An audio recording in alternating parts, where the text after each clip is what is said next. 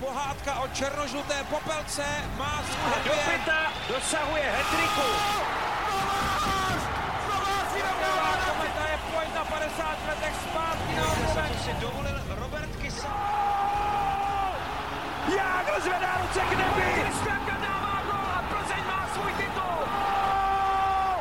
Pastalanista je to doma. Dobrý den. Potvrdili roli favorita a zahrají si o Masarykův pohár. Třinec a Sparta v relativně krátkém čase zvládli svá semifinále playoff extraligy. Série s Mladou Boleslaví a Českými Budějovicemi ale opět nabídly několik diskutovaných momentů. Jak ovlivnily zákroky v emocích a výroky sudích semifinálové série? Posloucháte Hokej bez červené, podcast o českém hokeji se šéfkomentátorem Č T Sport Robertem Zárubou. Přejeme vám hezký den, příjemný poslech, sice nám tady svítí červená, ale tohle je opravdu hokej bez červené a dneska budu trochu zlobit asi, Petře, tak příjemný poslech. Příjemný poslech. Začneme od série, která skončila později. Sparta pondělní pátý duel s Českými Budějovicemi vyhrála tři dva a ovládla sérii čtyři jedna na zápasy. Pražané jsou po šesti letech ve finále i díky příspěvku ofenzivních opor. A vlastně motivem této série minimálně z začátku bylo vlastně i čekání jedné z těch opor, Michala Řepíka na gól, které trvalo šest utkání a spotřeboval vlastně na tu branku třicet pět střel. Ale Spartu to tolik neovlivnilo, tak je ofenzivní síla v porovnání s předchozími playoff to stěžejní, co Spartu zase dostalo do finále. Sparta výborně vyladila útoky před playoff, zároveň dobře postavila tým na playoff a kdybych to měl vyjádřit vojenskou terminologií, tak uzbrojila motor. Kdyby se takováhle série přihodila Milanu Gulašovi nebo Lukáši Pechovi nebo nedej bože oběma, tak by ta série zdaleka nebyla tak zajímavá, nebyla by tak dramatická, ale tím, v jaké formě nastoupili tihle dva střelci a v té dvojici produktivní, ostatní se k něm občas přidali, jsem tam Jindřich Abdul, Daniel Voženílek vynikající po tom vážném zranění v obličeji, ale byly to takové jako mini příspěvky, oni dva táhli ofenzívu sami. A proti tomu stála armáda hráčů schopných skórovat. Takže to, že Michal Řepík dal gól až z třicáté páté střely v playoff, což je teda opravdu rarita u takového střelce, tak to vůbec Spartu nebolelo. Protože tady byl Filip Chlapík, David Tomášek, přidali se další hráči a nakonec to všechno rozhodl Roman Horák, takže tady nebyla taková závislost na úzkém okruhu hráčů a daleko víc Sparta mohla rozložit to nebezpečí, kterému motor musel čelit. Řekl bych opravdu, že tady rozhodla, někdo říká hloubka, já říkám šířka kádru Sparty. Ten počet opravdu kvalitních hokejistů, které Sparta shromáždila a uměla jejich kvalitu správně využít, hrál ve prospěch vítězů. Já to vlastně jenom doplním nebo podpořím. Série s Libercem se mi zdála, že když už budeme brát jenom bodový příspěvek, tak tam hodně byli aktivní i obránci.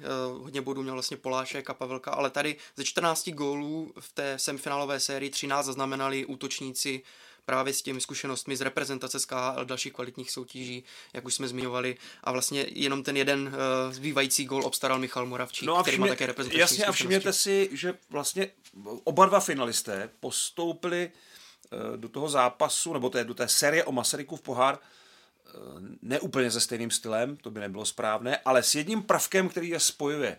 Ani Sparta, ani Třinec nedominovali v těch semifinálových a vlastně ani v těch čtvrtfinálových sériích po celou dobu. Takže vznikal tu dojem, hlavně na té druhé straně, že vlastně je to vyrovnaná série, že Liberec, že Patrik Augusta řekl, my jsme vlastně většinu toho času byli lepší v některých zápasech. Tentýž dojem si myslím, že měl Jaroslav Modrý a motor po sérii se Spartou a úplně stejně na tom bude, budou vzpomínky Mladé Boleslavy na semifinále s Třincem. A přesto ty série skončily poměrně jednoznačně na zápasy. čtyři nula Třinec po vyrovnaných zápasech, to byly minimálně vyrovnané zápasy, ale opravdu v některých momentech bych dal i Boleslavi za pravdu, i motoru bych dal za pravdu, že v určitých pasážích měli herně navrch, ale stále víc platí, hraje se na góly. A v tom měl Třinec a Sparta ty drobnosti, ty jiskřičky, které ale zažehly ten rozhodující plamen, který pak rozhodl ten zápas. Čili nebyly to dlouhé pasáže, dlouhé herní převahy, ale správně řešené okamžité momenty a dokonalé využití nabídnutých možností. To si myslím, že spojuje oba finalisty, že byli velmi produktivní v těch semifinálových seriích a Sparta i v té, i v té předchozí. Když se podíváme na protivníka Sparty, Českobudějovický Motor, tak jako nejsilnější příběh na straně tohoto týmu se dá určit ten případ Daniela Voženílka, který vlastně po třech dnech od operace čelisti naskočil do třetího utkání série a potom v každém zápase skóroval, navrch přidal ještě jednu asistenci. Tak co říct k odhodlání forwarda Motoru po tak vážném zranění nastoupit? Těžko to jako odbít nějakými běžnými slovy, protože tohle je opravdu příběh velkého sebezapření, odhodlání, sebeobětování, rizika. Daniel Voženílek ukázal, že je pravý válečník a přesně takové má hokejové jaro, tedy playoff rádo. Navíc tomu byl teda ještě produktivní. A mně se zdálo, že ho to naopak ještě posouvá, že on jako jak nastoupil do toho, do toho třetího zápasu, ale hlavně i e, pak do toho pátého, kde Motor potřeboval odhodlané hráče, aby zvládli tu těžkou situaci e, s balancováním na hraně konce sezóny, tak e, tam on se projevil jako e, výborný hráč. Není to jenom tak, že by to byl bojovník a, a riskér. On tam měl i krásné hokejové momenty, jak dvakrát obkroužil obrané pásmo, jak si dobře vedl s Kotoučem v útočné třetině. Ten gol dal šťastně, ale zase to bylo výborně vypracované pro Jiřího Novotného. Ten si teda nakonec puku nedotkl a ten gol pak připadl tedy Voženílkovi, ale nerad bych to jenom právě zúžil jen na ten aspekt maximální obětavosti. To samozřejmě zaslouží absolutorium, ale zároveň Daniel Voženílek v té zvláštní situaci ukázal, že může být skvělý hráč a to, že je po něm poptávka, že pravděpodobně odejde, to už je takový příznak tohoto jara, kdy se poprvé zveřejňují přestupy dřív než třicátého dubna. To je jenom logické vyústění. Je škoda, že v Budějovicích nezůstane. Já si myslím, že ta jeho formace fungovala výborně a je, je vždycky krásné, když se objeví nějaká trojka, která najednou je schopná z takového toho průměru najednou vyskočit a být řadou, která opravdu je hrozbou. Je to, je to lajna, která umí rozhodovat zápasy. Tak přesně takhle jsem měl dojem z toho útoku s Valským a Jiřím Novotným. A jeho schopnosti vlastně už poznali i v Třinci, protože nejspíš podle mnohých zdrojů by právě měl zamířit Nej, nejspíš právě. No. A, ale ještě jedna zajímavost je vlastně v tom, jsem si teď tak vzpomněl tak tam, právě tam na Daniela Boženílka. Tam mu dají určitě pořádně najíst, protože teď ty kašičky on to hrozně špatně kouše. Já jsem snad slyšel nějakým způsobem, že mu drží ta spodní čelist, nebo jedna z částí vlastně čelisti jako na gumičkách, nebo něco takového. To je, to je opravdu až skoro šílená představa, nebo že nějakým způsobem vlastně to takhle takhle má dané dohromady.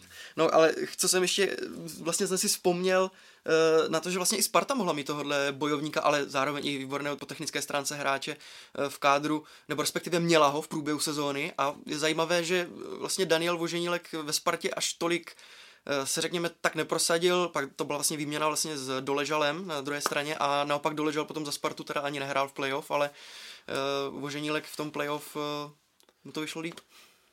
Je to dané tím, že Motor měl užší kádr, že neměl tolik hráčů připravených do boje, ani vlastně talenti Chlubna s Tomanem nebyli úplně zdravotně v pořádku. Tomáš Chlubna do té série naskočil později, takže se nemohli jako projevit a hráli to spíš teda potom na tři útoky, že ani v tom čtvrtém zápase se nedostávalo všech dvanáct útočníků rovnocenně na led.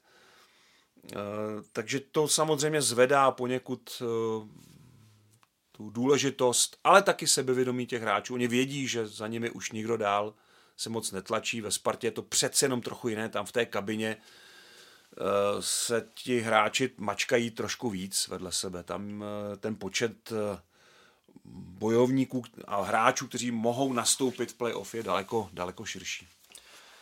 Ještě k Danielu Voženílkovi. Vybavujete si, jaká nejzávažnější zranění a museli absolvovat hráči a ještě vlastně s nimi nastoupili. Tak Roman Polák hrál Roman se zlomeninou Polák. V letošním playoff, podle toho, co říkal Miloš Holaň, podstatnou část. No zpětně bychom našli celou řadu podobných zranění a těch celoobličových krytů se vyrábí skoro každé playoff pár, takže ta zranění v obličeji jsou taková, že se s nimi dá hrát, pak jsou zranění, s kterými se hrát nedá. A jedno takové postihlo právě Davida Tomáška, který tady skončil zřejmě s vážným zraněním kotníku a nebude moct nastoupit v té finálové sérii, zřejmě, podle dnešních zpráv. A pravděpodobně to pro něj konec sezony, což je velká škoda, protože si myslím, že by měl velkou naději na účast na mistrovství světa. Vypadá to vlastně na poranění kotníku, asi to bylo z toho souboje s Jiřím Novotným v takové té postrkované, myslím, tuším ve druhé no, třetině, no, a jak já, si přisedl jako by ten kotník. Začalo to tou srážkou, kdy Jiří Novotný vlastně odhodil Davida Vitoucha a, a přihnal se tam David Tomášek.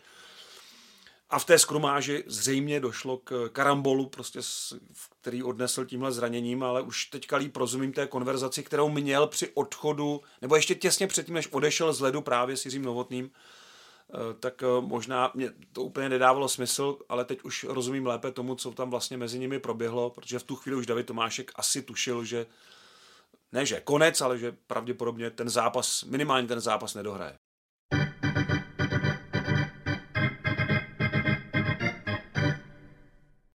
Život bylo samozřejmě i kolem Milana Gulaše, hlavního tahouna, nebo jednoho teda z tahounů motoru.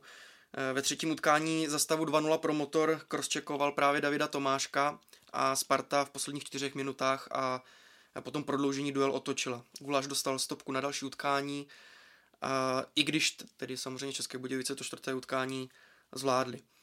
Dá se tento moment označit za zlomový sérii? Milan Gulaš to takhle vnímá a já myslím, že, to, že ho to hodně trápí, protože on si v finále extraligy ještě nikdy nezahrál. Na rozdíl od mnoha jiných hráčů, určitě horších než je Milan Gulaš. A on věřil téhle sestavě a věřil tomu, že letos to půjde. I za toho stavu nula tři si myslím, že měl velice silnou tendenci to hodně zkomplikovat, ne-li dovést k tomu sedmému utkání, v kterém je pak všechno možné. A to, že se mu to takhle zvrtlo, že on vlastně to nasměroval tu sérii do toho stavu nula tři, který už se u nás bere za fatální, tak to si hodně vyčítá. K tomu jeho zákroku už není moc co dodat. Tady opravdu udělám takovou tu odbočku do zákulisí, kde si myslím, že motor si neudělal úplně dobré jméno tím, že stejně jako Mladá Boleslav, že vyjádřil nesouhlas s výrokem komise rozhodčích a s výrokem disciplinárky. Buď tak, nebo tak. Protože tyhle situace musí někdo rozhodovat. Pokud budeme zpochybňovat každý výrok a nezávislost těch orgánů a tak dál, tak jak to udělala Sparta loni před sedmým, před sedmým semifinále s Libercem, já si myslím, že to nakonec postihne ten klub samotný nejvíc. A myslím si, že to mělo vliv na atmosféru v tom týmu. Přece jenom, že to vneslo nějaký takový neklid, takovou jako hořkost, se kterou se špatně hraje a se kterou se hlavně špatně vyrovnává.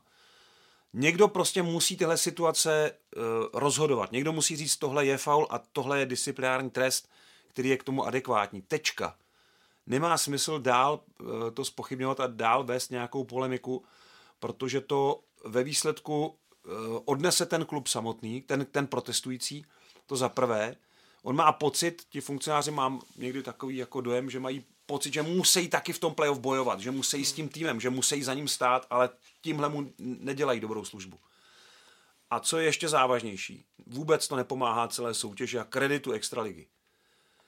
Jistě může každý udělat chybu, i disciplinárka, i komise rozhodčích, i rozhodčí na ledě, jistě dělají chyby, ale pokud budeme pořád všechno zpochybňovat, nebo ne my, my to vidíme jasně a my se na to díváme jako nezávislí pozorovatelé a jsme schopní k tomu zaujmout jasné stanovisko, ale tady jde o to, že pokud kluby nebudou respektovat orgány, které tohle musí vyřešit, musí vyřídit, musí prostě vynést nějaké, nějaké rozhodnutí, tak to, to snižuje prostě kredibilitu soutěže a její, její úroveň, celkovou úroveň. Bohužel, jakkoliv se mi taky některé výroky nezdají, tohle nevede k ničemu dobrému a Jsem zvědav, jak se změní politika klubů po té, co si převezmou kontrolu nad extraligou. Tohle bude velké téma příští sezóny, protože se budou muset ustanovit i tyto orgány a tyto komise nově, protože podle mě řada z těch lidí, kteří teď si procházejí, a to nevidíme celé to zákulisí. Já o tom mám jenom nějaké informace, ale, ale vím o tom dost, jak moc se tlačí na disciplinárku, na komisi rozhodčích, jak moc intenzivní je komunikace s klubů směrem k těmto komisím a k jejím šéfům. A myslím si, že ten nesoulad, nebo řekněme i tahle ta jako podivná politika klubová vede k tomu, že lidé, kteří jsou kompetentní, a moc jich tady nemáme v hokejovém prostředí, tak nebudou chtít pokračovat v těch, v těch funkcích. Jo, určitě si celá řada fanoušků řekne, to je fajn, protože to dělali blbě, nebo dělali to podle mého názoru špatně, ale jo, to se říkalo o těch předchozích komisích, to se říkalo o těch předchozích šéfech, říkalo se to o těch, kteří byli ještě předtím, ještě předtím, ještě zpátky, a my už je pomaličku začínáme docházet na personální dno, že už nebude kde brát, že tuhle práci už pak nebude chtít nikdo dělat. Protože proč by se měl do nekonečna dohadovat s klubem, který dává x podnětů za celé playoff na práci rozhodčích. Jistě, že i rozhodčí dělají chyby, to je v pořádku. Ale nechal bych tady daleko větší prostor těm komisím, aby si to vyřídili. Teď navíc je i trošku personální krize, začínají docházet rozhodčí, nebo spíš ten proces jejich postupu do extraligy se musí urychlovat, protože už není kde brát. Není to jenom tak, že nevychováváme hráče, ale máme i v tomto ohledu problémy. No a pokud se to prostředí bude chovat tak, že za všechno v playoff můžou rozhodčí, tak samozřejmě do téhle funkce se nikdo nepohrne. No a najednou zjistíme, že tady nepískají kvalitní rozhodčí, kteří občas dělají chyby, ale pískají rozhodčí, kteří prostě zrovna mají čas a chtějí podstupovat tohle martýrium. Což si myslím, že je úplně špatně. Možná se mi trochu zdá, jak kdyby kluby... Já jsem říkal, zjistili... že budu zlobit dneska trošku. ale, přijde, ale, ale je to tak, mně přijde, že kluby vlastně zjistili, že tohle je jejich ještě jedna, jedna ze zbraní, jedna ze šancí, když budou dávat podněty, tak, tak budou vlastně přesně takhle bojovat za ten klub. Máme nějaké záznamy, nebo víme, kolik třeba podnětů šlo na disciplinárku. Říkalo se, že letos právě České Budějovice a Mladá Boleslav jsou aktivní velice. Velice. Mladá Boleslav je velmi aktivní směrem k oběma komisím. A co je jako hlavní problém, nerespektuje pak ten výrok. Jo, pokud ten výrok není v souladu s, s představami klubu, tak oni řeknou, tak to vykládáte špatně a, a, a je konec. Jo, to, to, to, to, proti tomu se nedá argumentovat. Viz ten případ návratový nájezd Vladimíra Svačina, jeho návrat, kde mě teda fascinuje, kolik lidí u nás netuší, lidí, kteří jsou z hokejového prostředí, netuší, že rozhodčí nemá jenom pravidla v ruce, ale má se řídit také výkladem pravidel. Ne výkladem nějakým osobním, jak to vidím já, nebo ten rozhodčí, nebo to, ale výkladovou knihou, která ještě popisuje konkrétní případy, protože do pravidla se nedá napsat úplně všechno. A smyslem toho pravidla nebylo zkoumat milimetrový návrat, nebo i půlmetrový návrat kotouče od brankové čáry směrem ke středové. Smyslem toho pravidla bylo udržet plynulost té akce tak, aby hráč postupoval směrem k brance k zakončení. Ale jestli udělá, tak jako to dělával Martin Hamrlík, který najížděl z boku k brance a míchal s pukem a logicky při tom míchání, když šel opravdu téměř bokem k bráně, tak logicky s tím pukem se vracel zpátky od brankové čáry. Nikdo to neřešil logicky, protože směřoval k zakončení. Tohle je stejný případ. Ten, ten nájezd Vladimíra Svačiny. Jasně, že hokejisté nemusí v danou chvíli vědět, jak ta pravidla přesně stojí, a oceňuji tu decentní reakci Radima Rulíka po zápase, který si nebyl jistý, ani Třinec si nebyl jistý v tu chvíli, ale pak je tady komise, která musí říct, tak pánové, je to takhle, smyslem toho pravidla je plynulost zakončení a ta nebyla porušená. Jestli se ten hráč vrací nebo ne, je irelevantní. To, že v tom pravidle je to napsané opravdu trochu nejednoznačně nebo spíš špatně, je dané tím, že nikdo nepředpokládal, že by někdy někdo zkoumal, jestli ten puk se vrací o půl metru zpátky nebo ne, když je to součást prostě kličky nebo akce. Tohle, tohle prostě je smysl toho pravidla a jistě do budoucna se do casebooku I H F dostane i tento případ tak, aby už nebylo nikdy pochyb. Jo, to, že tam je spinorama, to, že tam je otočka, která není povolená v I H F, na rozdíl od N H L, je to jedna z mála odlišností mezi oběma soutěžemi, to je, to je prostě kvůli tomu, že to někdy někdo předvedl a do té doby se nevědělo. No tak teď to pravidlo musí někdo vyložit, jako, že takhle to je, smysl toho pravidla je tento. No a pokud budeme pořád, nebo pokud budou kluby pořád zpochybňovat ten výrok komise rozhodčích, no tak se pak bude možná stát, že pak nemá smysl vůbec se tím zabývat, protože součástí toho pravidla je i výkladová kniha, je i casebook a ten casebook ještě upřesňuje některé věci, které vlastně dotváří smysl toho pravidla. Takže nelze se tady opřít jenom o ten termín a zkoumat, jestli ten puk šel opravdu milimetr zpátky, protože to by u řady nájezdů mohlo takhle i klidně být. Je tam, v casebooku je teda případ, kdy hráč nechá puk za sebou, otočí se pro něj nebo se pro něj dokonce vrátí a dokončí tu akci, tedy směřuje jednoznačně pohybem od branky. A, tento, a pokud padne gol z takového trestného střílení, branka platí. To je adekvátní případ. Takže tohle jsou jak, vlastně judikáty, dalo by se říct, že jsou to závazné situace, které se někdy staly. Někdo je položil jako otázku v tom termínu, kdy se mohou pravidla upřesňovat a měnit, což je vždycky mezi sezonami a pak po čtyřech letech mezi olympijskými cykly. No a dostane se to potom do té výkladové knihy, kterou rozhodčí mají znát a mají se podle ní řídit.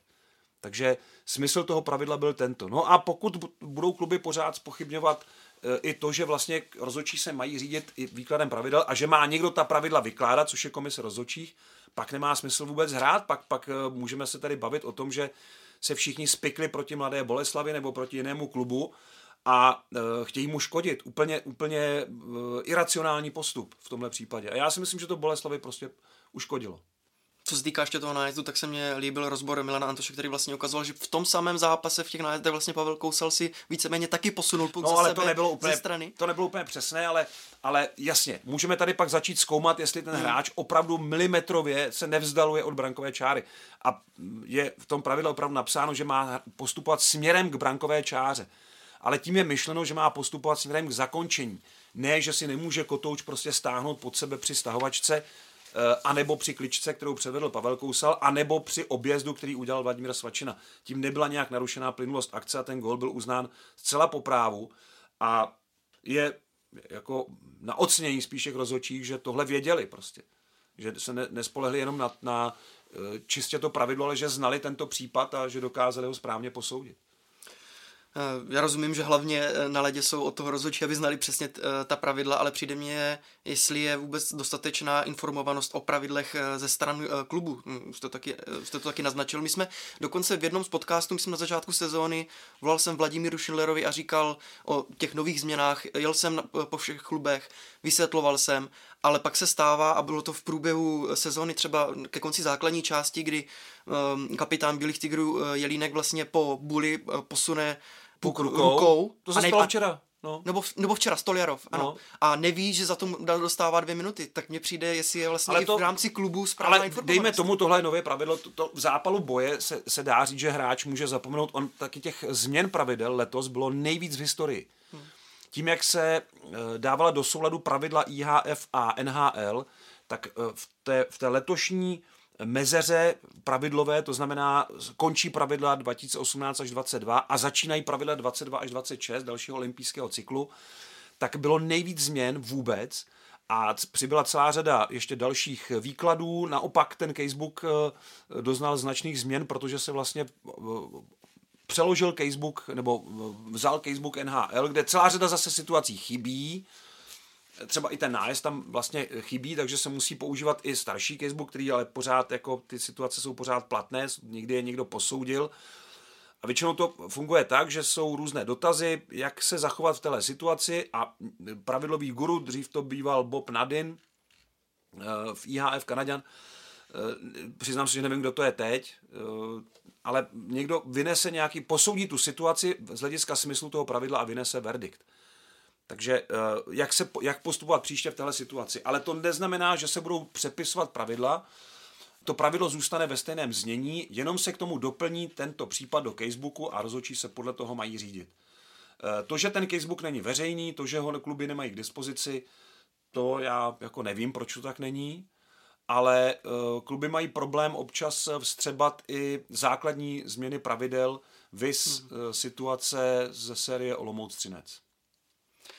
Jak si to představuju? A trenérská výzva hmm. v prodloužení a a v posledních dvou minutách základní hrací doby, kde to bylo vyloženo úplně špatně. Jak si to představuju já jako ideální scénář? Tak když Vladimír Šindler objíždí kluby, tak potom ten klub si má udělat svůj, svůj meeting, stejně jako když má meeting, taktický meeting na soupeře a vlastně ty pravidla dávkovat do hráčů taky postupně, aby přece jenom si no, to uvědomili to, a před, to on nereál... to potom v playoff ale rozhoduje. Já vím, ale to je nereálné. Ale před playoff byla, byla v divadle se tomu říká oprašovačka, byla vlastně znovu schůzka A P K, kde Vladimír Šindler zástupcům všech klubů znovu říkal, upozorňuji vás, že v téhle sezóně platí pravidlo tohle, tohle, tohle je změna, tohle je změna, tohle je platná změna. Hmm. Takže upozorňoval a přesto, kdy upozorňoval na tu změnu ohledně trenérské výzvy, kde my to máme jinak než I H F, tak přesto v Olomouci prostě si to nepředali, si to předali špatně a, a byla tam potom ta kontroverze na tiskové konferenci, kde nikdo nevěděl, jak to přesně je. No a těch změn je opravdu hodně, on to taky nevěděl, já, já jsem to taky třeba nevěděl úplně přesně, musel jsem se podívat, ale než proneslu nějaký silný výrok, nebo než bych dával nějaký podnět, tak bych měl znát všechny okolnosti toho pravidla a hlavně nelíbí se mi ten disrespekt vůči lidem, kteří tady mají ty rozhodovací pravomoce, kde některé kluby se k nim chovají úplně, podle mě, iracionálně.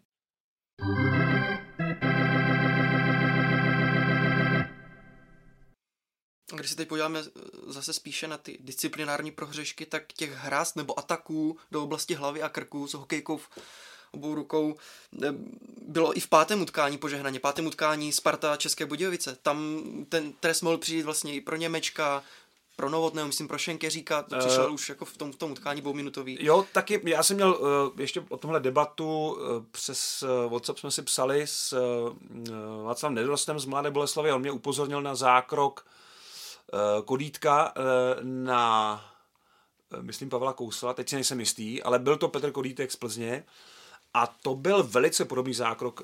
Žádná ta situace není úplně stejná, ale velice podobný faul, jaký předvedl Milan Gulaš na Davida Tomáška a Viktor Ujčík netrestal tam disciplinárně a tam si myslím, že třeba byla jako chyba. Tam je třeba dát klubu za pravdu, ale i disciplinárka, i komise rozhodčích v tom výkladu může udělat někdy chybu, může to, ne, nemusí to vždycky posoudit stejně, může tam zvážit nějaké okolnosti té situace, ale pokud budeme zpochybňovat každý výrok, tak si myslím, že zpochybníme nakonec celou soutěž a nemusíme ji vůbec hrát, nemusíme ji vůbec vysílat, nemusí se vůbec o nic nikdo snažit, protože všechno se dá zpochybnit, všechno na světě.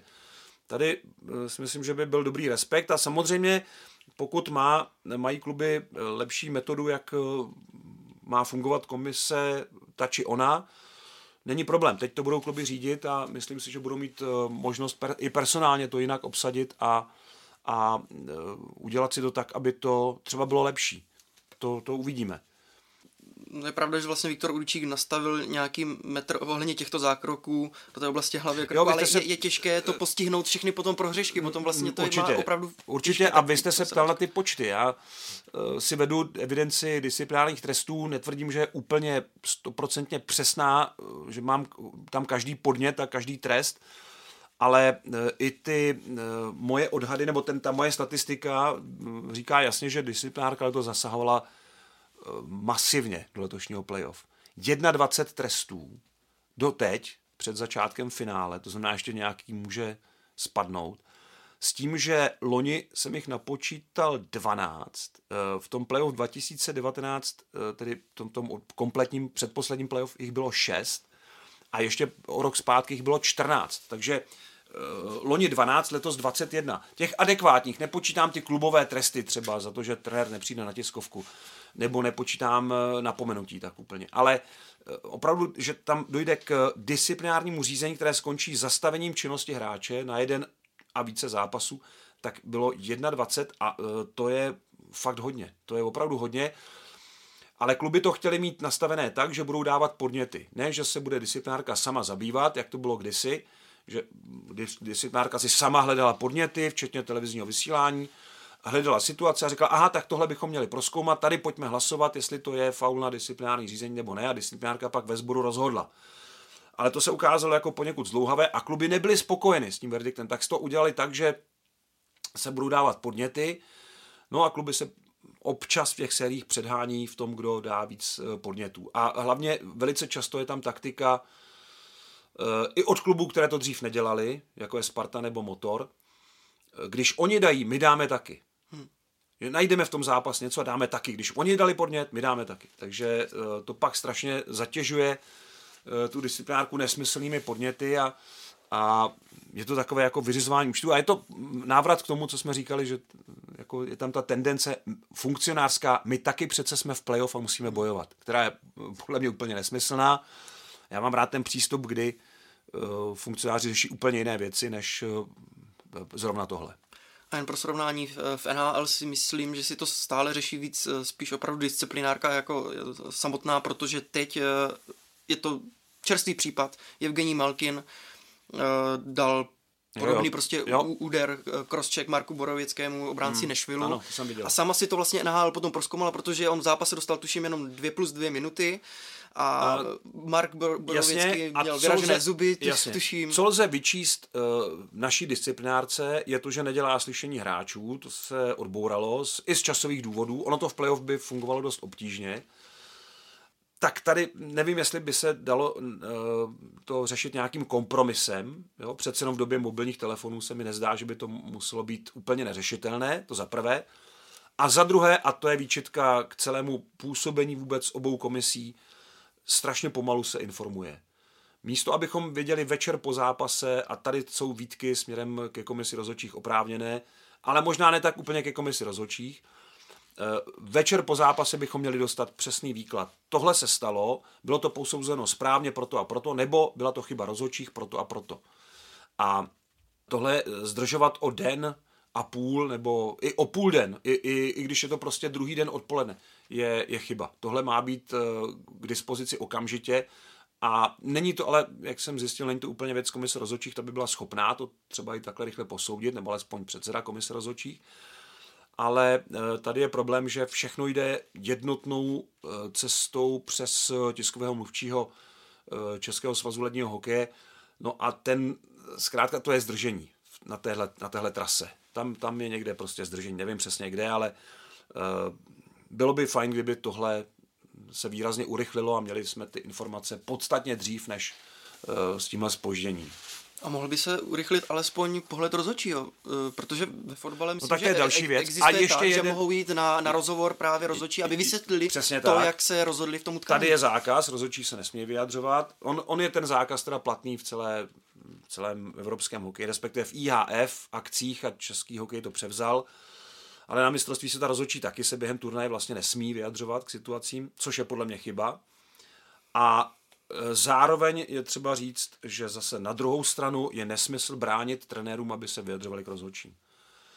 To, že se z toho může stát, to nebezpečí, že by se z toho mohlo stát zase prakticky jenom jednosměrné hodnocení, kdy to jsme zažili v dobách, které předcházely tomuhle pravidlu, kdy se aktéři nesmějí vyjadřovat do čtyřicet hodin od konce zápasu k výkonu rozhodčích, jakkoliv, a jsou za to pokuty. Tomu předcházela doba, kdy já nevím, jak velké procento, ale bylo to opravdu strašně moc vysoké procento tiskových konferencí, vyjádření hráčů. Bez ohledu na téma otázky, která padla, začínaly tím, že se trenér či hráč vyjadřovali k rozhodčím. A přestávalo to dávat smysl a byl z toho dojem, že tyto playoff nehrají hráči a trenéři, že chyby nedělají aktéři zápasu, ale jenom rozhodčí. A tenhle dojem vytvářel potom na rozhodčí úplně nesmyslný tlak i od fanoušků, který je u nás už tak jako vysoký a někdy zcela iracionální. Takže tomu opatření v té době jsem rozuměl, ale myslím si, že doba pokročila a teď bychom byli schopni přece jenom rozlišit, kdy je to výmluva a kdy naopak je dobré poukázat na nějakou chybu nebo na něco, co ovlivnilo zápas a je, nechal bych tady určitou svobodu. A daleko přísněji bych ale trestal poškození dobrého jména soutěže. To je něco, na co se trošku zapomnělo. Pokud někdo neoprávněnou kritikou poškodí kredibilitu soutěže a jejich organizátorů, včetně rozhodčích, tak prostě ať ta pokuta padne, ale nedával bych pokuty, zrušil bych ty pokuty a zákaz vyjadřovat se k rozhodčím v den zápasu. myslím si, že ta doba už je trošku dál. A co by třeba mě zajímalo, tak potom vysvětlení Vladimíra Pešiny. Na moment, teď se dostanu už v té druhé sérii Třinec Mladá Boleslav. Nájezd Vladimíra Svačiny jsme řešili, ale ten druhý moment ve třetím utkání v Mladé Boleslavi, jestli puk po střele Erika Hrňi opravdu přešel uh, brankovou čáru, protože uh, řešilo se to vlastně i ve studiu. Při televizním utkání ta kamera není úplně přesně nad uh, Není, uh, jsou tam čárou. Dokonce dvě kamery uh, nad brankou a my jsme měli záběr jenom z jedné a z nich, nevím proč jsme neměli záběr z té druhé, ale záběr z té druhé kamery byl o něco průkaznější a já si myslím, že kombinací těch záběrů bočního a horního byli rozhodčí přesvědčeni, že ten puk byl za čárou. Já si neumím představit, po tom, co proběhlo v téhle sérii, že by rozhodčí, kdyby neměli sto procent jistotu, že by ten gól uznali, protože to by byl třetí zásah vůči Mladé Boleslavi, který by tento klub mohl pociťovat jako křivdu a on dvakrát to pociťoval jako křivdu. Ať už to bylo, jak to bylo, po prvním zápase naopak zase Martin Šec vyvázl bez disciplinárního trestu, podle mě v pořádku, za ten zákrok na, na Marka Daňa. Ale kdybys nebyli úplně stoprocentně přesvědčení, tak tohle byl přece úplně zlomový okamžik celé série, jak se později ukázalo a mohl být v tu chvíli, takže myslím si, že kombinací těch záběrů byli přesvědčení, že ten puk byl za čarou. A pravda je, že bohužel není kamera úplně přesně Mladé Boleslavy a i na řadě dalších stadionů není přesně tak, aby ten záběr byl kolmo, jakoby na přímce, břevno nebo horní tyč a branková čára. Tam by se to ukázalo. Tam záběr zepředu by ukázal, že kotouč je skutečně v té úplně nejzazší části košíčku lapačky, což bylo vidět. A ten záběr by ukázal, kde ten košíček je, ten horní. On by třeba neidentifikoval puk v tom košíčku, ale ten je identifikován na jiném záběru. Takže z logiky věci a z kombinace těch záběrů by bylo možné ten, ten gol stoprocentně doložit. Ale úplnou jistotu já jsem teda z těch záběrů nezískal. A teď díky Coach Challenge se dva, tři roky zpátky rozšířil počet kamer, musí být minimálně devět, tak si to pojďme klidně zrekapitulovat, vlastně jaké to jsou kamery, kamera já na brankovou čáru to asi obávám, není. No já se obávám, že, tam není že, povinná. Že je, no, ale že to je hodně na dispozicích jednotlivých stadionů. Hmm. Že to není všude stejné, minimálně metrové odchylky určitě jsou v umístění těch kamer a mně teda chybí opravdu záběr na tu kameru, která by byla nad horní tyčí. Úplně v té, v té kolmici vstyčené od brankové čáry přes horní tyč až tedy k tomu stropu haly, kde by mělo být přesně to zařízení, které dokáže posoudit. Ano, tato část výstroje byla za brankovou čarou a v té části výstroje, jak ukazuje jiný záběr, je kotouč. Takže logicky gól platí, puk byl prokazatelně za brankovou čarou, přestože není v tom klíčovém záběru vidět. Je vidět v jiném. Je, je zkrátka ještě na čem pracovat, samozřejmě chápu, že by to byly opravdu investice, investice těžké nebo složité pro kluby, a ale... musíme mít na paměti jednu věc. Uh, Žádná investice, i kdyby tam těch kamer bylo šedesát, nemůže postihnout úplně všechny situace. Prostě to nejde. Někdy ten rozhodčí musí rozhodnout na základě svého přesvědčení a určitého dojmu, který má z kombinace těch, těch záběrů. Nicméně na druhou stranu si myslím, že by se měla už teď připustit výzva na offside. Já si myslím, že není nutná ta investice, kterou prezentovalo vedení extraligy. Jsem přesvědčen, že i se současnou technikou by devadesát procent situací bylo dobře rozlišitelných a kvůli deseti procentům zatěžovat kluby náklady na další kamery. Neřešil bych to. I teď jsou situace, které nejsou z toho videa úplně patrné a musí být nějak rozhodnuty. U offsideu by to mohlo být úplně stejné. Pokud ten záběr z té kamery, která je na červené čáře, není úplně průkazný, tak platí rozhodnutí na ledě. To je úplně stejné jako pro ostatní situace.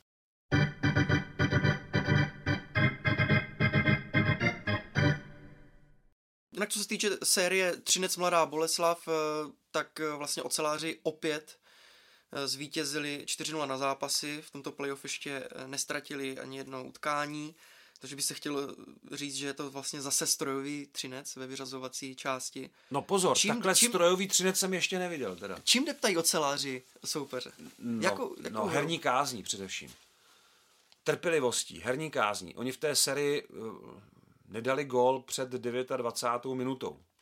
Nebo vůbec celém playoff vlastně předtím, kromě toho posledního zápasu, kdy dali gól dřív. Tam Vladimír Dravecký dal gól poměrně brzo. A ještě, na, na ještě, ještě přidám jednu statistiku. Pouze ve druhém utkání povolili třicet čtyři střel, ale to bylo to utkání, kde se šlo až do samostatných nájezdů, ale do té doby maximum dvacet čtyři střel na svého brankáře povolili v playoff. Uh, jo, oni, oni, oni mají velice dobře, uh, říká se, zpracované to obranné pásmo.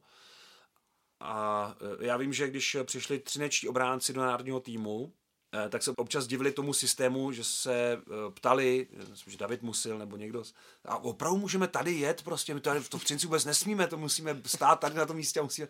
Takže je vidět, že Václav Varaďa je velice přísný v dodržování toho, té poziční hry, která si myslím, že je, je absolutně destruktivní v, v obranném pásmu, ale nebylo by spravedlivé Třinec vnímat jenom jako tým, který brání.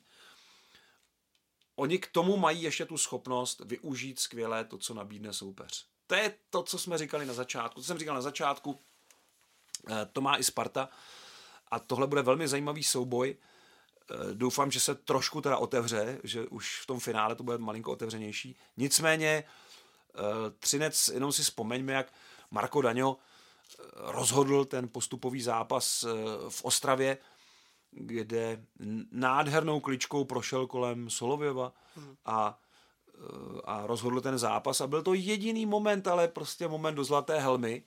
A kdybychom teda sestřeli jeden ty góly, tak se zdá, že prostě oceláři tam válcovali toho soupeře, že Vítkovic vůbec jako nemohli tomuhle zabránit, takže tam bylo jistě spoustu dalších takových momentů. No nebylo, byly tam dva, tři možná další, ale ta produktivita rovná se schopnost hráčů využít malý počet šancí k vítězství, to je moderní hokej. Tak to, tak to funguje. Jo? Ta naše neplodná převaha, kterou jsme se prezentovali v posledních letech v národním týmu a říkáme si, když jsme nehráli tak špatně. No nehráli jsme.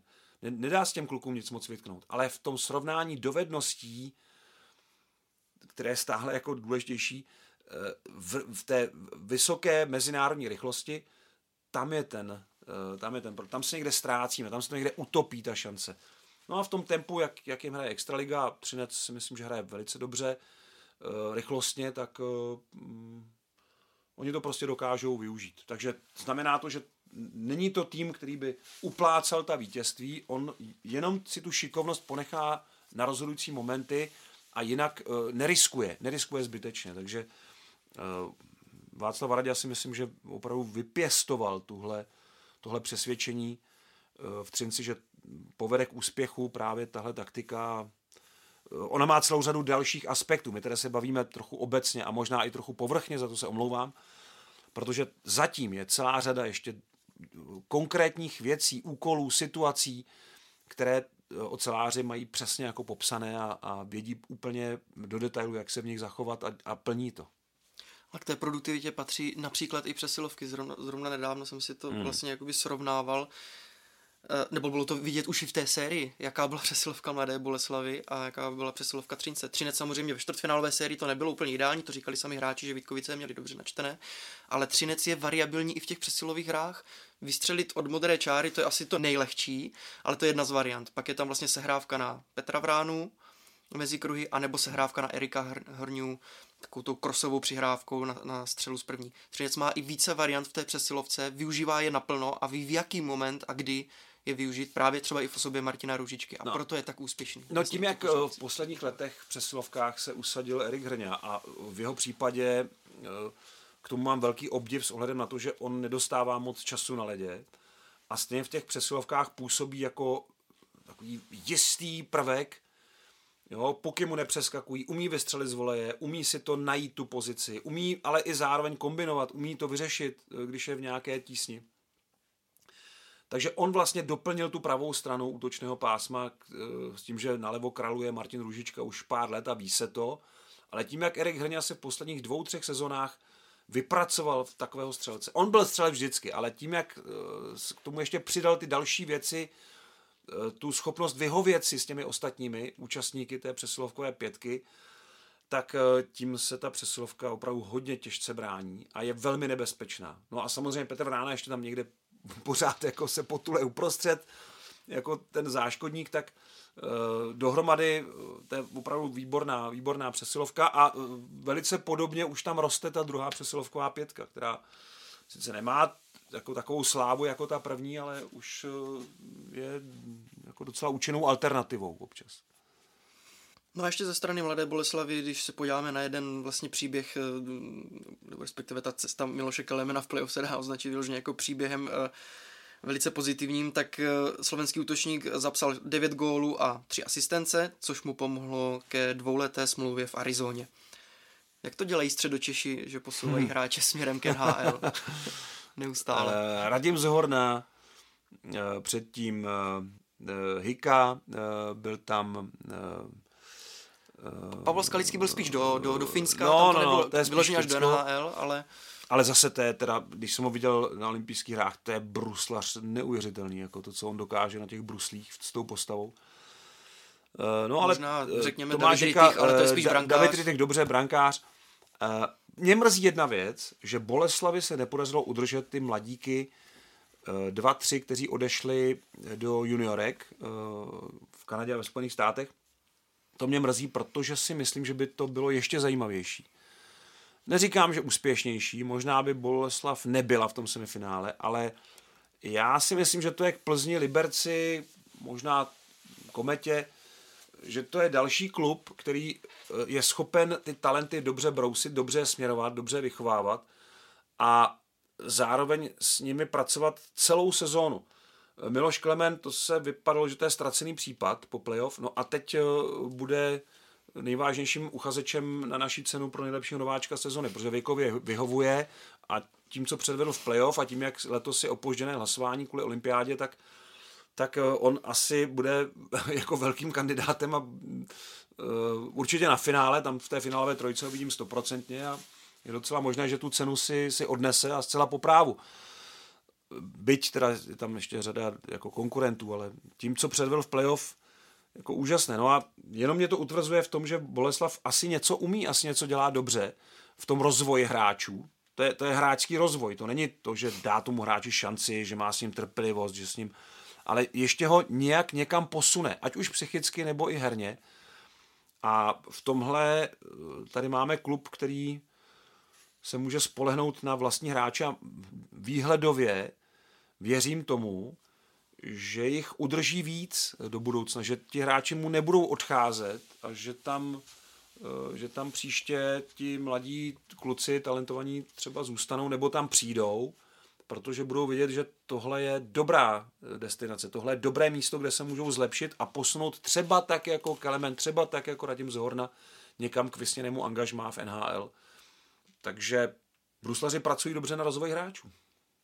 Bude to pro mě těžká volba, protože ohledně nováčka sezóny je ten jeden, jeden z mých hlasů. Protože Miloš Kelemen spíš za playoff, ale v základní části samozřejmě i Jiří Kulich, ten, ten se krásně taky zaimplementoval do, do sestavy Karlových Varů. Takže no, ještě, no, se, ještě zá, se musím... Po základní části, kdybychom volili tak, jak se má, hmm. tak by vyhrál Jiří Kulich. Jenomže tím, jak byla olympiáda, celé se to zpozdilo, budeme hlasovat vlastně teď v prvním kole a hned na to během finále ve druhém.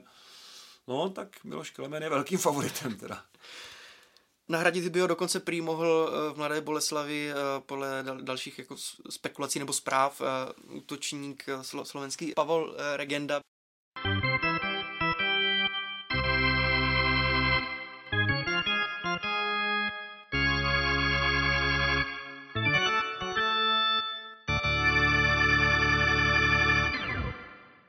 V další části našeho podcastu dostanou prostor dotazy posluchačů. Otázky můžete klást pod našimi podcasty jak na YouTube kanálu nebo sociálních sítích Č T Sport, tak také na Twitteru Roberta Záruby. No a tuto rubriku dnes věnujeme spíš reprezentaci či mezinárodnímu hokeji, protože se nám nahromadilo několik dotazů s touto tématikou. Možná na začátek, než se dostaneme tedy k vašim otázkám, zhrňme v krátkosti vlastně dosavadní přípravu národního týmu. Jak se tým prezentuje, kdo zaujal z hráčů, jaká, jaká je ta vlastně jedna z prvních novinací eh, trenéra Jalonena? Dva zápasy, vysloveně šance pro mladé, to je ještě strašně brzo. E, jo, ten první zápas, dvě třetiny vypadaly moc pěkně. E, tam jako bychom dávali Rakušenům najevo, že pokud my povoláme zálohy, oni povolají zálohy, tak to ještě není to též, že tam ty týmy se měřit nemohou jako rovný s rovným a ta převaha byla zřetelná. Mrzí mě, že potom hráči z toho ustoupili, z toho tempa, a taky mě překvapilo hodnocení Kariho Jalonina, kterému se víc líbil ten druhý zápas. Mně teda ten druhý zápas už tolik nelíbil, měl jsem za to, že tam je hodně nepřesností. V tom utkání v Linci se mi taky nezdála naše hra tak jistá a tak rychlá jako, jako ve Znojmě, ty dvě třetiny. Ale výsledky byly jako velmi podobné, pět jedna, čtyři jedna. V tom druhém utkání potom skvěle zahrála první formace Petr Holík, David Šenčela, Matěj Blimel. Ty vysloveně ovládli to druhé utkání a, a, a rozhodli ho. A ti mladíci tentokrát zůstali v Linci trochu, trochu pozadu. Co už teď víme jistě, že ve výběru Kari Jalonena pro mistrovství světa nebude Pavel Zacha, který se Petru Nedvědovi opět omluvil, a Milan Moc se ptá, jaký máte názor na jeho přístup k národnímu týmu. Znám jenom to oficiální vysvětlení, za kterým je jistě celá řada podrobností. Začnu hodně, hodně ze široka. Já si pamatuju časy, kdy československý hokej rovná se národní mužstvo. Nebylo nic většího a i existenční zajištění hráčů zajišťovalo národní mužstvo, protože za účast na mistrovství světa byly prémie, za zápas s národním týmu byly prémie, pro některé hráče to bylo hodně velké téma. V klubech zdaleka nebylo možné se tak dobře zajistit a už vůbec nebyla cesta jinak než přes národní mužstvo do zahraničního angažmá. Pak se doba změnila. První trenér, který na to zareagoval, byl Ivan Hlinka, který před třiceti lety zavedl trochu jiný režim v národním týmu, zrušil ranní rozcvičky, zrušil večerku a začal se k hokejistům chovat jako k profesionálům.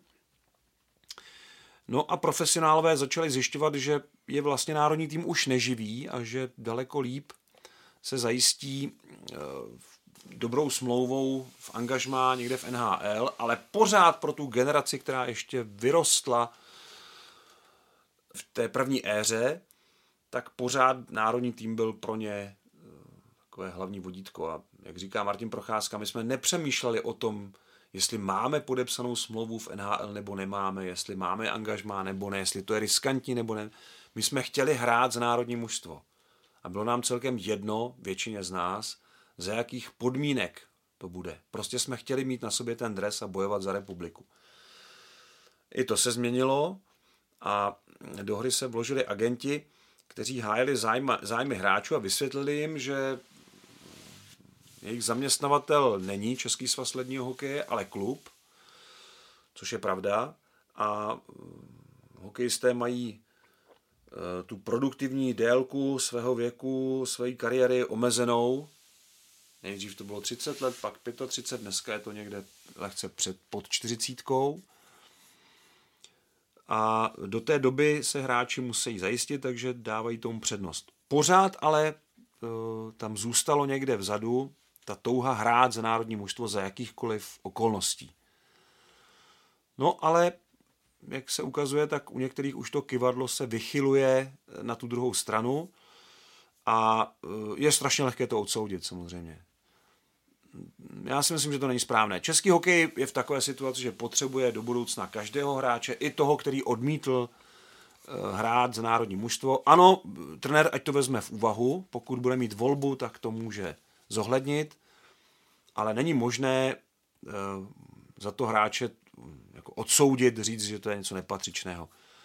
S nostalgií můžeme vzpomínat na ty časy, kdy to bylo jinak, ale to bylo zase provázeno okolnostmi, které bychom nechtěli opakovat. Myslím teda ty společenské okolnosti celkové. Takže e, já, já si myslím, že to je škoda. Že to je škoda především pro toho hráče, protože ať tak nebo tak, český hokej bude vždycky vnímán ne přes výsledky v N H L, ne přes výsledky v extralize, ani v jakékoliv jiné soutěži. Vždycky to bude národní mužstvo. Stačí se podívat na sledovanost zápasů, návštěvnost, zájem o mistrovství světa, které bude tady v České republice. to všechno si myslím, že ukazuje jednoznačně, že pořád pro nás český hokej z větší části rovná se výsledky národního mužstva. To je asi moje odpověď. A vlastně vysvětlení Pavla Zachy bylo to, že mu končí tedy smlouva v N H L a vlastně příští rok bude chráněný volný hráč, takže on bude jednat o novém kontraktu, takže z tohohle pohledu on si to takhle chtěl. Já můžu jenom vyslovit uznání hráčům, kteří se k tomu postavili opačně v minulosti, no. Naposledy to byl třeba Filip Hronek, který prostě přijel na mistrovství světa, neměl smlouvu, ale věřil si, že tu smlouvu prostě podepíše a že podmínky budou v pořádku a riskovali jistě to zranění, určitě, ale je to takové hráčské pro mě. Víc hráčské než, než ten přístup, kdy hráč z těchto důvodů odmítne tu účast na mistrovství světa. To je všechno, co k tomu mám. Na YouTube zazněl i dotaz, kdo nahradí Francii a Rakousko v divizi jedna mistrovství světa a je Ukrajina připravena na to, aby odehrála mistrovství světa první divize v té skupině B? No hodně ukrajinských hokejistů bojuje. Máme sem tam zprávy o tom, že ten a ten hokejista se zúčastnil bojů tam a tam. No, myslím si, že Ukrajina ještě nebude úplně připravená, ale nevím, nevím. Myslím, že situace není tak přehledná, abych mohl vynést jako úplně informovaný soud. Je to spíš jenom takový můj dojem. Bylo by skvělé, kdyby to bylo obráceně, ale nevím, nevím. A já spíš čekám na tu informaci, jak dopadne mistrovství světa dva tisíce dvacet tři, které je přiděleno Rusku, protože k tomu stále I H F nezaujala jasné stanovisko a, a docela to odkládá tady ten, tady ten výrok. Takže je vidět, že i Mezinárodní hokejová federace je do určité míry závislá na ruských penězích, respektive na penězích ruských sponzorů. Tam byla, myslím, velká smlouva s Gazpromem, podepsaná e, nedávno, tak asi půl roku zpátky. A nahradit ten, tuhle finanční ztrátu by asi byl velký problém. To si myslím, že si všichni uvědomují. A jde tady o turnaj, jde tady o to, aby, aby byly peníze na to pořádat, pořádat mistrovství světa ve všech těch kategoriích, s tím, že kromě Ačka a dvacítek jsou to všechno prodělečné podniky. Takže možná proto ta opatrnost. Tím to nějak jako neomlouvám, prostě konstatuji jenom, že to je zřejmě důvod toho, proč ještě nebylo rozhodnuto, přestože jinak Mezinárodní hokejová federace postupovala velmi razantně jako jedna z prvních sportovních organizací vůči Rusku a Bělorusku. A vyvolává to, jak jsem se teď díval na ruské stránky hokejové, na různé weby, vyvolává to velmi, velmi vášnivé reakce z ruské strany. Ještě možná doplním, před podcastem jsem se díval eh, ohledně té otázky, co se týče té divize jedna, tak eh, zatím jsem viděl v obou skupinách pět týmů, takže možná se ani Francie a Rakousko nebude nahrazovat a hraje se tedy je, na konci dubna a začátkem května. Je to května. Nejpravděpodobnější varianta, hmm. že to tak zůstane. A na další reprezentační dotazy se podíváme zase příště v této rubrice.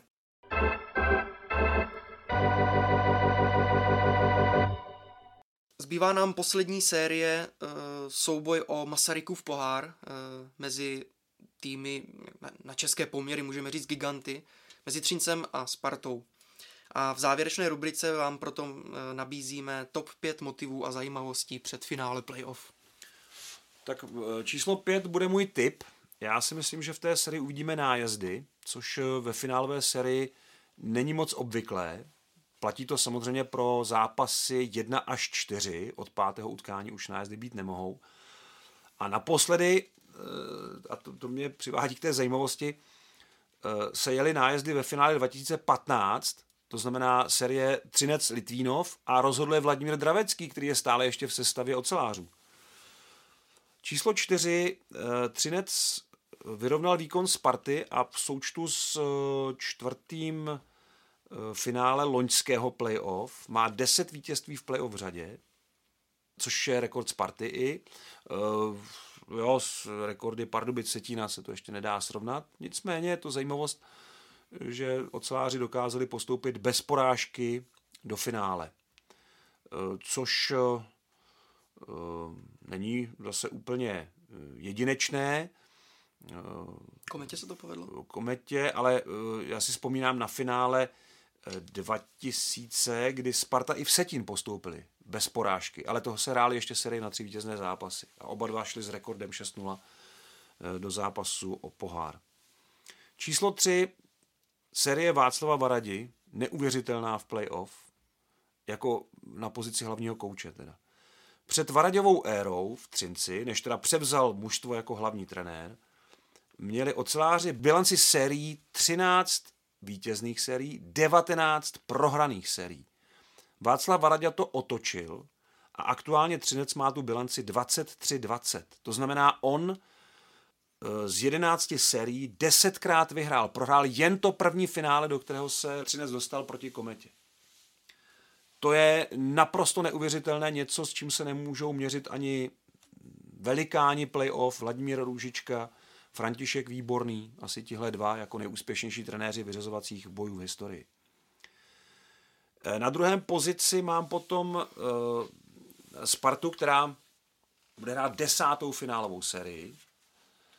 A procházel jsem si tak to obsazení toho finále. Není tam žádná nějaká logická šňůra, jo, první, ten, kdo vyhrál první zápas, vyhrál celou sérii, nic takového tam není a navíc to je jenom taková opravdu hra s čísly než nějaká seriózní predikce.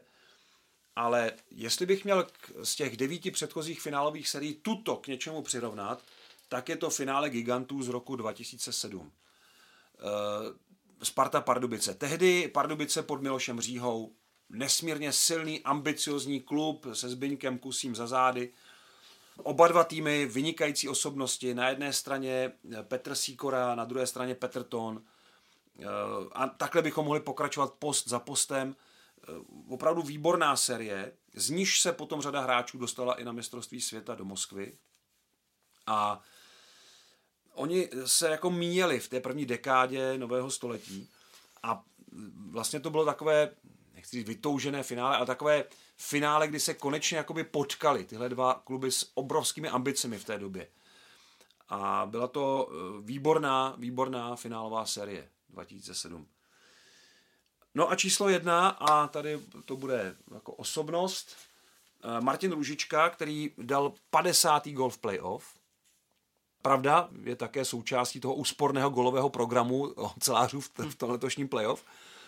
Taky se tomu přizpůsobil, ale jeho příští branka ho srovná v historické tabulce střelců s Jaroslavem Hlinkou. Další branka ho srovná s Petrem Tonem. To jsou dva architekti tohoto týmu Sparty, takže hodně zajímavá výzva. No a pak ještě třeba připomenout, že Martin Růžička je opravdu velmi pikantní osobností této série, protože svůj první titul získal právě se Spartou v roce dva tisíce šest a bude hrát šesté finále.